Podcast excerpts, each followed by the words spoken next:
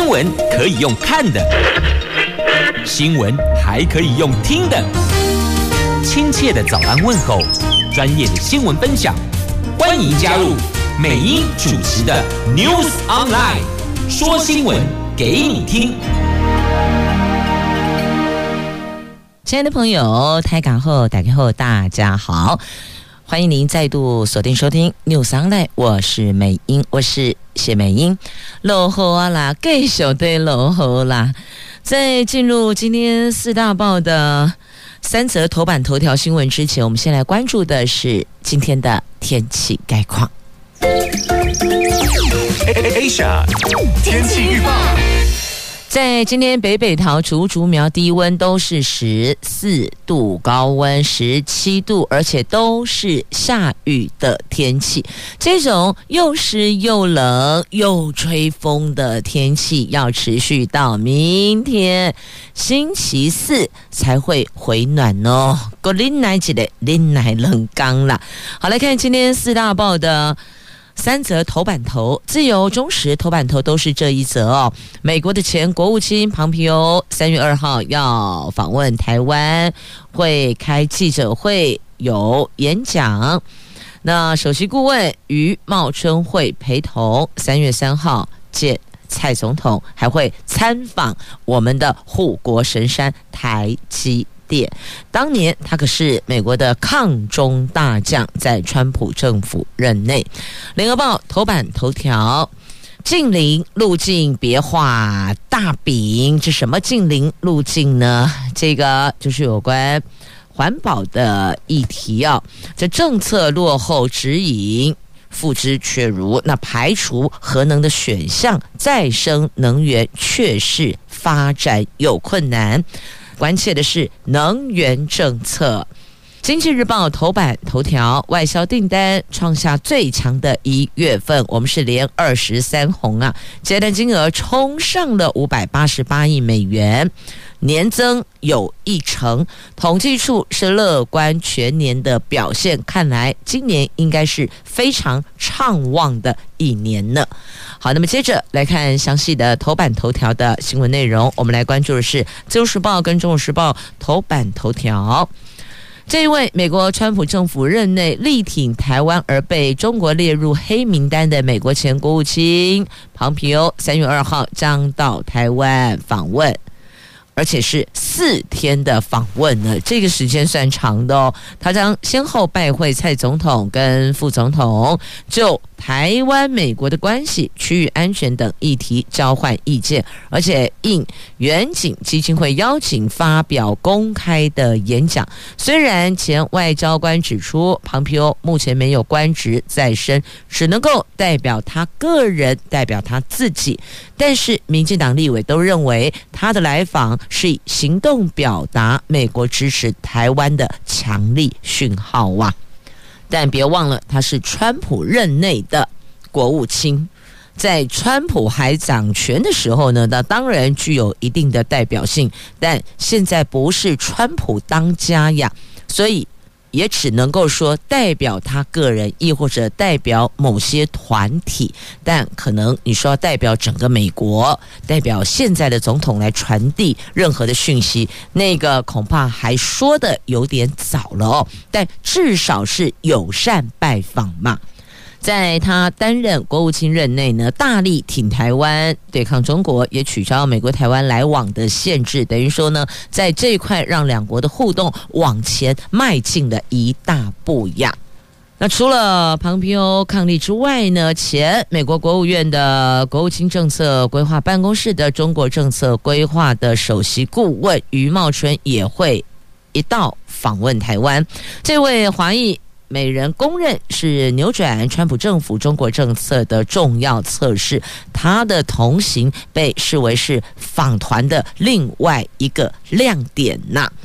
那他们两位卸任之后，目前都在保守派智库哈德逊研究所任职。庞皮欧是杰出会士，那么余茂春是高级研究员。这次代表台湾出面邀请的，则是远景基金会，所以呢，他也会应远景的邀请，公开演讲嘛。那这一次除了会跟多位的政府高层会晤，也将展开产业之旅。据了解，包括了台积电、中钢等公司的负责人都已经获邀，分别跟庞皮欧当面对谈。不过，相关行程并不会对外公开，换言之，也就是不会公开采访的意思了。那对此，外交部说明呢，庞皮欧拜访台湾期间将觐见蔡总总统，接受副总统赖清德款宴。拜会立法院院长，还有外交部长也接受外交部长的款宴。那庞皮欧也应基金会邀请，在三月四号出席演讲活动啊。那他在去年三月。透露他有想要来台湾哦，他先透露了他想拜访台湾的意愿。一年之后，果然是如愿成行了。台湾各界正在积极筹备这位台湾之友的接待事宜，务求圆满完成这一个外交盛事呀。好，虽然卸任了，但是至少在过去在任的时候，对我们是友善的嘛。来，继续我们来看的是《联合报》头版头条的新闻。来看我们的能源政策呀，欧盟明年要开征进口货物碳关税，全球主要供应链陆续承诺。二零五零年净零碳排的目标，而这场攸关经济竞争力跟气候调适的净零海啸朝台湾是直奔而来呀！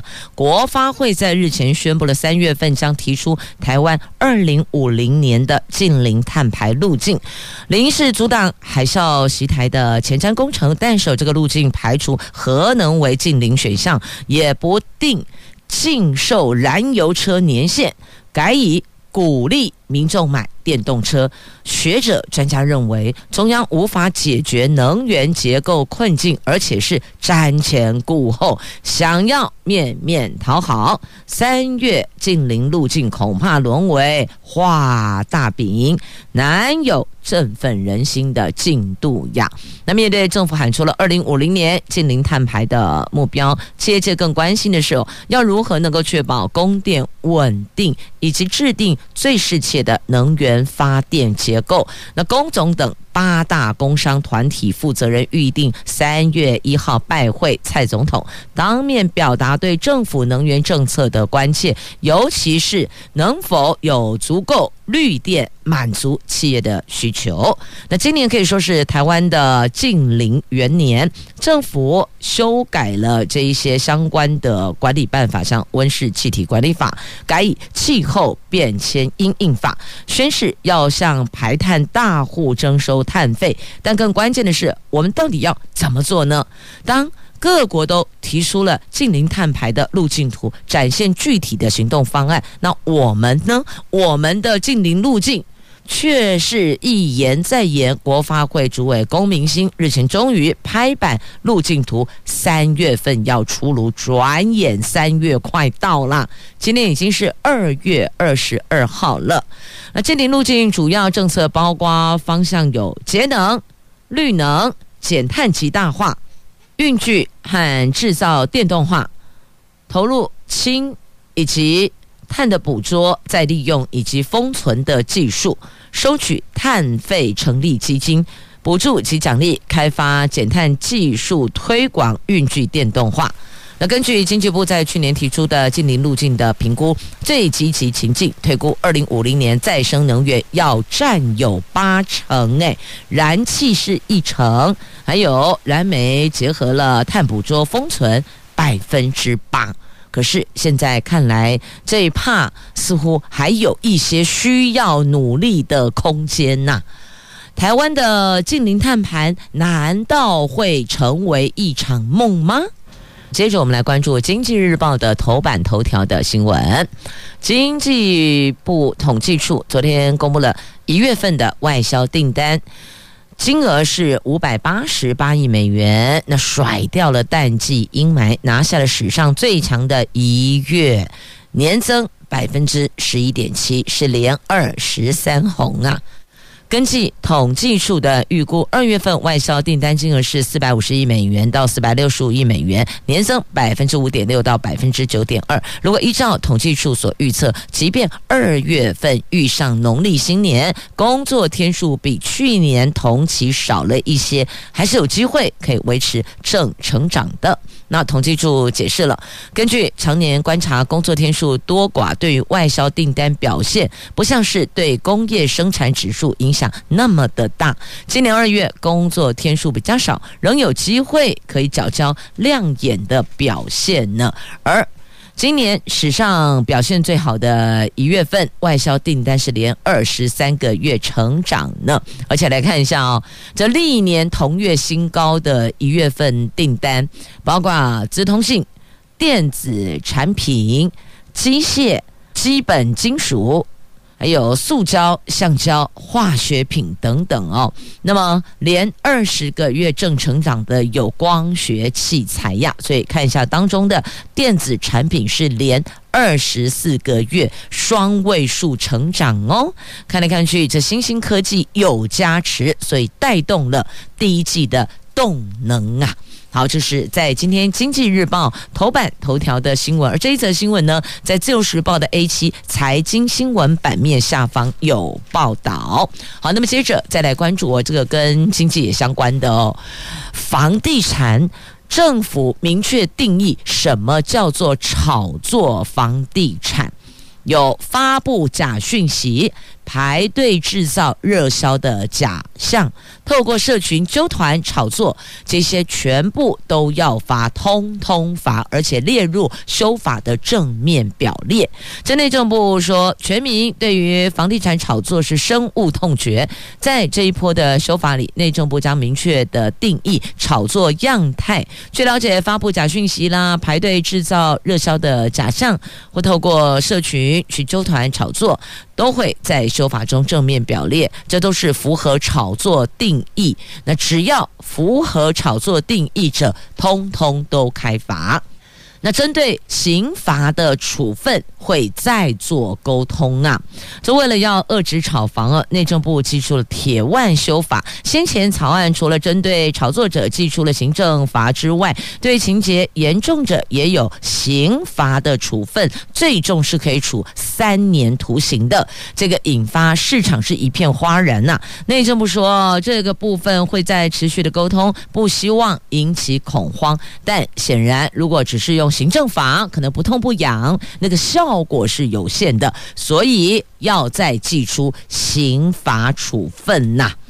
好，那再来关注哦，这个现在要卖房子吗？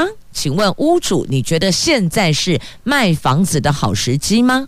有百分之四十二的受访者都说 no。啊，是谁在做这一份调查呢？是国泰金国民经济信心调查，有百分之四十二的受访民众都说 no no no，现在不是卖房子的好时机呀。那请问是买房子的好时机吗？好，现在政府针对炒作房地产一波一波来，有金管会的，那也有来自内政部的，所以是多管齐下，希望在这个部分能够有一些实质的作为，也让民众能有感觉呀。来继续，我们关注在联合报头版下方的新闻。这两位总统总算要对话了。这美国、俄国，这拜登、普京原则同意开峰会啦。这因为法国居中斡旋呐，他们要谈乌克兰危机，因为这已经不是乌克兰的问题，我是乌克兰跟俄罗斯的问题，我是乌克兰、俄罗斯、美国的问题，这已经会影响到全球经济呀。那美国说，以俄罗斯没有入侵为前提，我们来开峰会吧。那俄罗斯则说呢，这个礼拜他们的外交部长会后再来说吧。他们有个外长会啊，他说开完这个再来说吧。所以原则上算是同意，只是都有提出前提或是但书。法国总统二十一号说。美国总统拜登跟俄罗斯总统普亭原则上同意举行峰会，将讨论乌克兰议题。不过呢，美国白宫说，峰会前提是俄罗斯没有展开入侵行动。那俄国则说，现在要谈峰会具体计划为时尚早，必须要等美国跟俄罗斯的外长这个礼拜会面之后，我们再来看吧，再来说吧，因为有可能破局的，或是谈一谈谈不下去的。避免的都有可能，所以他们有拉出这两大弹书啊。那美国跟英国等西方国家持续的示警，表示俄罗斯在乌克兰边境集结的有十五万大军，准备要发动全面攻击。俄罗斯则否认有意入侵乌克兰，但要求西方保证乌克兰。永远不会加入北约组织，并要求要撤回北约派驻在东欧的部队呀。那俄国跟白俄罗斯的联合演习原来是定二月二十号要结束，那俄罗斯已经宣布将延长。延长跟结束落差在哪里？如果结束，你军队就要撤回去啊，军队就要回去，回到。各队旅，但是如果延长，那么军队就会继续的驻扎在俄罗斯跟乌克兰的边境。军队在这里随时话给他丢给他话，出发就出发了。所以呢，他们希望军队能够回去，不要在两国的边境。但现在呢，俄罗斯赶紧来起来攻哦，我们延长哦。我们要延长这一场联合演习。那白俄罗斯说，延长原因是乌克兰东部局势恶化。哎，奇怪，人家东部局势恶化，那俄罗斯军队不走，这不这不是间接的表示有可能会介入吗？所以现在美国跟英国跟这些西方国家希望。俄罗斯撤军，不要介入。那但是他们觉得要介入，所以就这个点上交不起来啦，瞧不拢啊。那根据最新卫星照片显示，这一些部队距离乌克兰边境只有十五公里。你看这个十五公里多近啊，好快哦，快跑！这哎呀，就搞完呢，就恐怖哎哦，所以都在聚焦啊，因为这牵一发而动全身。来，继续我们来关注中时头版下方的新闻呢。这全球最大军火商恐怕被扣押冻结中国境内的财产呢。在美国国防部这个月初宣布了对台湾出售爱国者飞弹工程勤务之后，大陆外交部发言人汪文斌昨天宣布，大陆依据反外国制裁法的规定。对长期参与美国向台湾出售武器的美国军工企业，包括了雷神公司跟洛克希德马丁公司的行为实施反制。美国前总统川普任内对台湾有十一次军售，其中六次集中在最后的一年。拜登上台到现在对台湾进行两次军售，分别是去年八月和今年二月的爱国者飞弹系统工程勤务。当时，大陆外交部就说了，将采取正当有力措施捍卫自身主权跟安全利益。那现在表示他们的作为了。昨天开了记者会了，他们说美国对台湾军售严重违反了一个中国原则跟中国美国三个联合公报，严重的损害了中国主权跟安全利益。所以中美关系和台海和平稳定，中国方面是坚决反对跟谴责。因此呢，他们。有实质反制的作为，而且是针对雷神跟洛克希德马丁。那大陆曾引用法律制裁美国的前商务部长罗斯，美国会美中经济及安全检讨委员会的主席，美国国会跟行政当局中国委员会的前办公室主任，还有香港民主委员会等多位成员。所以呢，过去曾经有做过了哦。那么，过去大陆也曾经制裁其他对台湾军售的美国的军工企业公司啊，那不知道后续会不会有什么影响呢？也就是拜登政府上来了，那两次军售给台湾，那后续在任内还会不会有？还是他们会先暂时的 hold 住，和缓再观察呢？这个也是我们要去关注的。好，那么再来关心的是日本的福岛食品要开放了，国民党团要求将行政命令备查改为审查。卫福部昨天公告了，日本福岛五县市食品正式解禁，现在起开放进口。卫福部长说，我国对食品辐射的检验量能充足，一年可以做六万九千件，政府会做好把关。国民党立院党团要求强化辐射筛检标准，并将行政命令备查改为审查，希望行政院长苏贞昌在礼拜五进行施政报告的时候能够有所回应，否则不排除进行杯葛。那卫福部食药署取消对日本福岛县等五县市食品输入的行政命令，在上个礼拜五预告满十天之后，昨天公告解禁。所以呢，这五限食品由过去的地区管制改为风险产品管制，风险品项。必须减负双证，这个双证也就是辐射证明，还有产地证明，必须双证到位才能进口。那这五线食品将在边境就进行逐批检验。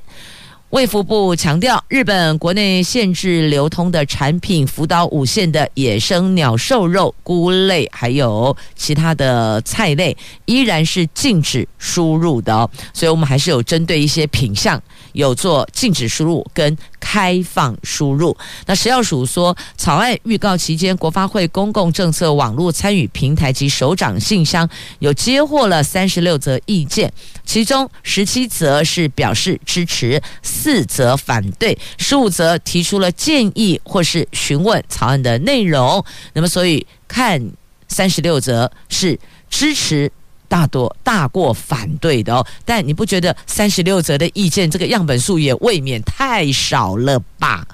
所以这也就是。如果有意见的国人朋友，应该是要上去把您的想法留下来的，不管是支持或是反对，亦或者有其他的建议补充事项，都是可以提出来的哦。好，但不少人质疑预告期只有十天而已，而且背离二零一八年核实公投的结果，当年是有七百七十八万人次反对开放的呢。那这七百七十八万人的权益，请问又在哪里呢？来，接着关注《自由时报》头版的新闻，这媒体人呐、背信罪约谈这三立的李天怡夫妇，他们抬高了野生动物的报价，涉嫌 A 老板七百万呐、三立总经理张荣华前天入主顽皮世界野生动物园，顽皮世界想要借着当时在三立消失的国际节目主持人李天怡的国际人脉，委托协助输入网纹长颈鹿等濒临。这个濒危等级的非洲的野生动物，可是他们却涉嫌抬高了动物的报价，不法所得七百万台币，最终并没有输入成功。那台北地检署昨天指挥了调查局台北市调处，搜索了李天宜夫妇等人相关人等的住居处，依背信罪约谈了。那这是后来。由顽皮世界检视文件才发现报价不实啊，所以你看，想要 A 老板的钱，最后呢还是东窗事发了哦。好，这是在今天《自由时报》头版版面所报道的新闻。来，继续我们来关注的是跟疫情相关的话题哦。来看香港确诊人数七千。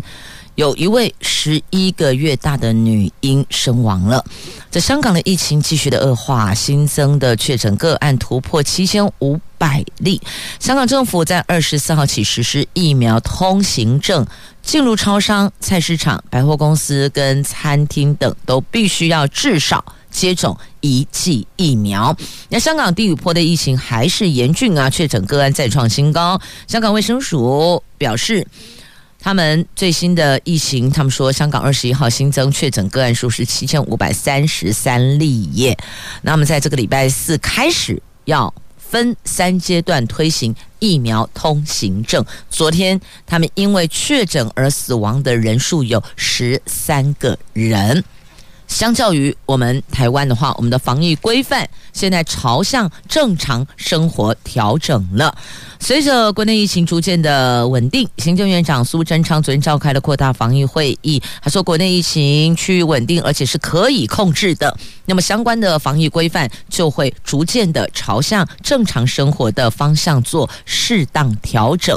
那外界推测三月之后会有更进一步放宽的措施，交通部证实了。已经开始评估双铁车厢、客运、船舶、航班等海陆空运输，在保持社交距离下，可以放宽饮食规定。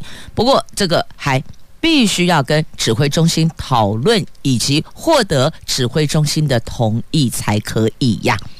指挥中心说，二月十四号到二十号的本土病例数比前一个星期下降了百分之四十二，确定春节之后疫情是趋于稳定，而且是可以控制的。那么放宽防疫措施则势在必行。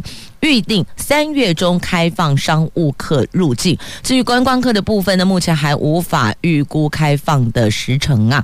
那我们现在朝向正常生活是必然方向，但依旧要维持戴口罩跟保持社交距离，只是那个强度跟场所的要求会变得比较少，但并不会因此全面放弃哟。那指挥官也提到了哦，评估国内疫情控制效能的指标是病例再生数，就是我们的 RT 值，如果能控制在一以下就可以缩短入境检疫以及居家隔离的天数了。如果数值超过一点二，规范就要紧缩，否则两百天可以累计十五万人确诊，三个月后会达到每天一万五千人确诊的疫情规模哟。那另外呢，本土科学证据显示，九成九确诊者可以在十天之内验出病毒。感染超过十天的病毒量跟风险相对也就比较低，再加上七天自主健康管理，应该可以维持在低风险、疫情可以控制的状态下。那么再看一下其他国家哦，这以色列、日本、英国啊、纽西兰等等，他们边境解封都准备好了，他们的做法都已经传后谁呀？哦，这澳洲。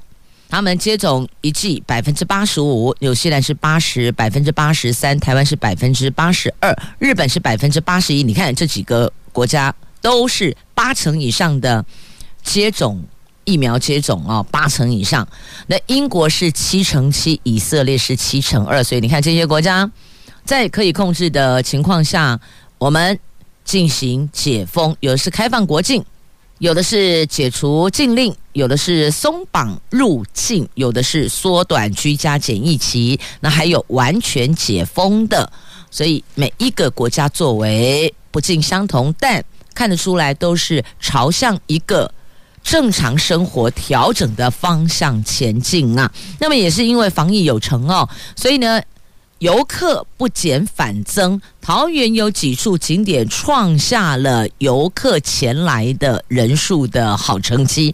三月份会再进行促销。那在这里也是因为大伙儿都很自律、很自制，知道戴口罩，知道保持社交距离。那如果这样的话，慢慢的生活正常化。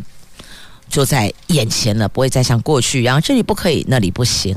好，那么再继续要关注的，这个是在今天《自由时报》头版下方跟健康有关的哦。胆道癌百分之四十五的胆道癌病患肿瘤可以缩小哦，因为有新的治疗的方法了。胆道癌初期没有明显的特征，发现的时候大多都已经是晚期了，中位存活期也只有十一个月。真的是直逼癌王，胰脏癌，这个被称为小癌王啊，胆道癌是被称为小癌王的。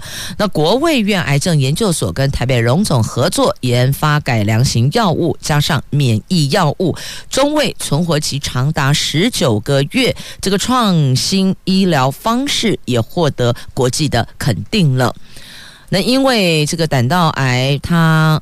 罹癌症状不明显，发现的时候只有百分之三十可以切除，因为发现的时候大多都是晚期了。这胆道系统遍布整个肝脏，负责分泌跟储存、帮助分解脂肪的胆汁。根据二零一九年的癌症登记，当年大概两千多人确诊为胆道癌，由于症状不明显，发现时候只有百分之三十的患者可以进行手术切除。那最新的研究说，如果再加上免疫药物，有高达四十五趴的病患肿瘤会明显的缩小，所以就是延续寿命了。那只有百分之六的病患发生严重白血球低下的副作用，这可以作为台湾胆道癌新的治疗方式呢。好，这。医学一直在进步，所以过去视为可能绝症的不乐观的病症，现在慢慢慢慢的有药物，有新的医疗方法出来了。接着我们再来关注的是莱猪的话题，来联合报 A 四要闻版面，莱猪视线要进行辩论喽。地方呼吁司法独立，不要介入啊！行政院去年函告地方禁止贩售莱猪自治条例无效，特别是台中、嘉义、台南四县市议会申请大法官释宪，宪法法庭今天开庭辩论。由于十五位大法官中有十一位由蔡总统任命，四县市议会党团昨天联合呼吁中央不要扼杀地方自治，开民主的倒车。希望大法官能够维护司法的独立、公正，发挥良知、专业，捍卫人民的健康权呐。那因为这个事件的结果预料将会影响服食，所以有来猪，那也有服食啊，不知道后续会如何呢？来，继续我们要关注的是笑气。你知道什么是笑气吗？笑气目前环保署是列为化学物质列管的化学物质，但有人说这个应该列毒品吧？可是呢，又说这个危害。跟毒品两个比较起来，法务部认为笑气应用很广泛，不宜列毒品。但是有人说，它这个浓度高啊，吸食成人恐怕十分钟就会丢了性命。而到目前为止，因为吸笑气而致死的有四起，有四个人了。所以有人就说，这个是不应该列毒品。但是法务部又说不宜列毒品，到底您觉得呢？这笑气目前是全球十大泛滥娱乐药物，并没有列毒品管制，它反而成了开趴新宠，遭到滥用啊！而且因为罚则很轻，利润很高，所以据说有黑帮转行卖笑气了。这新兴毒品种类繁多，其中吸食效果类似的毒品却游走在法律边缘，像笑气就是其中一种。而这个笑气已经有日渐泛滥的迹象了。笑气是流行在欧美国家，尤其受到年轻族群的喜爱。在开轰趴派对中已经成为新宠了。那笑气名列全球十大泛滥娱乐药物之一，过去也曾经有国人吸食笑气而身亡。这种原本广泛使用在工业、使用在医疗、使用在食品等方面的廉价气体，如今却渐渐的成为了毒品的替代品。目前法令虽然没有严格把笑气列为毒品，但是它对人体的伤害。其实并不亚于毒品，值得相关单位重视啊。那环保署说，笑气。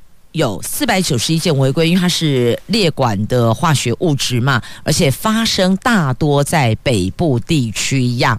那所以现在已经有人说了，到底要不要列毒品呢？这个是应该还是可以讨论的。虽然环保署在二零二零年公告笑气为列管化学物质，但有没有可能再转变、再改变呢？接着，我们再来关注的哦，这个学校搜查必须全程录影哦，保障学生的隐私。学校如果搜查学生的话，教育部规定要全程录影，还必须要老师、学生或是家长代为陪同等等哦，不可以擅自就进行搜查。这教育部最近修法规定，学校不得任意搜查学生身体以及他随身携带的私人物品。如果要搜查，应该要有两名以上的老师、学生或是家长代表陪同，而且还得要全程录影。青年团体质疑：难道老师的权力比检警还大吗？认为这次修法还是有违宪的疑虑。校长团体则认为，学生代表参与搜查，可能让他们陷入被报复的险境啊！所以，谁敢代表陪同搜查呢？哪个学生敢代表？那下课就不用回家了，就不用进教室了，真的以后就不用进学校了。所以，你不觉得有时候那个规定啊，教育部的规定怪怪的哦，似乎不太能够融入现在的校园情况。简单讲啦，这教育部没有社会化嘛。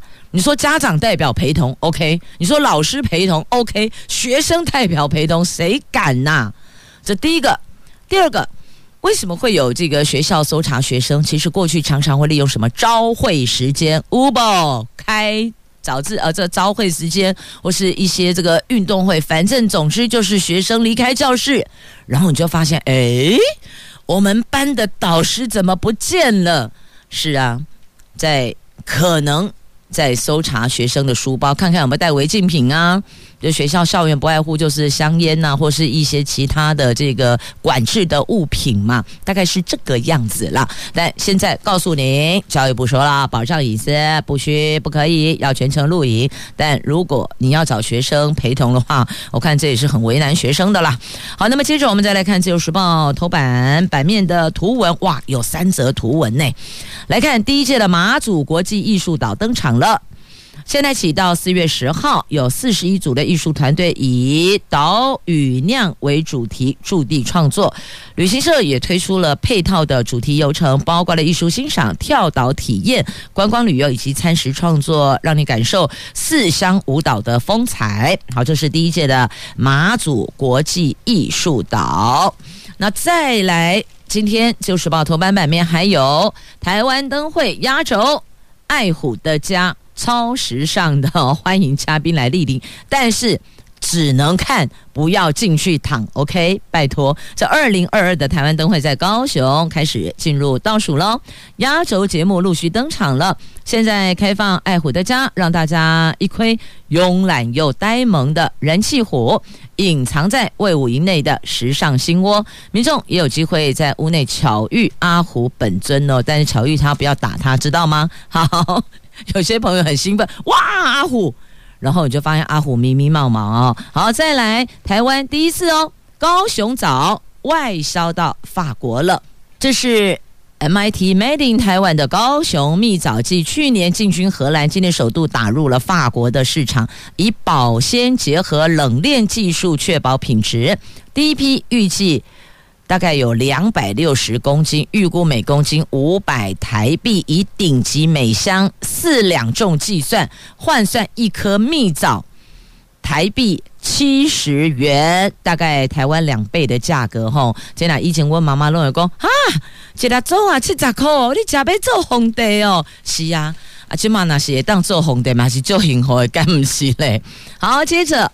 天气很冷，到桃园的罗浮温泉泡脚超夯的哦。据说这里的泡脚池超夯的，这是罗浮泰雅故事公园的露天温泉泡脚池，因为免费泡脚，人气超夯的。那么防疫有松绑了，汤匙人气慢慢的会回笼。好，那么讲到天气很冷，来告诉您哦，礼拜四开始温度会稍微回暖，礼拜五就会放晴了。那这一个接下来的二二八的连假天气是不错的，安排一下一些户外行程也是不错的抉择哦。那节目最后就祝福大家健康平安喜乐。今天、明天两天还有很冷很冷的天气，要 hold 住，请休休。保暖御寒很重要，再次呼吁长辈及三高的朋友们要注意天后状况，适时添加衣物，尽量待在室内，不要外出哦。谢谢您收听今天节目，我们明天再会喽。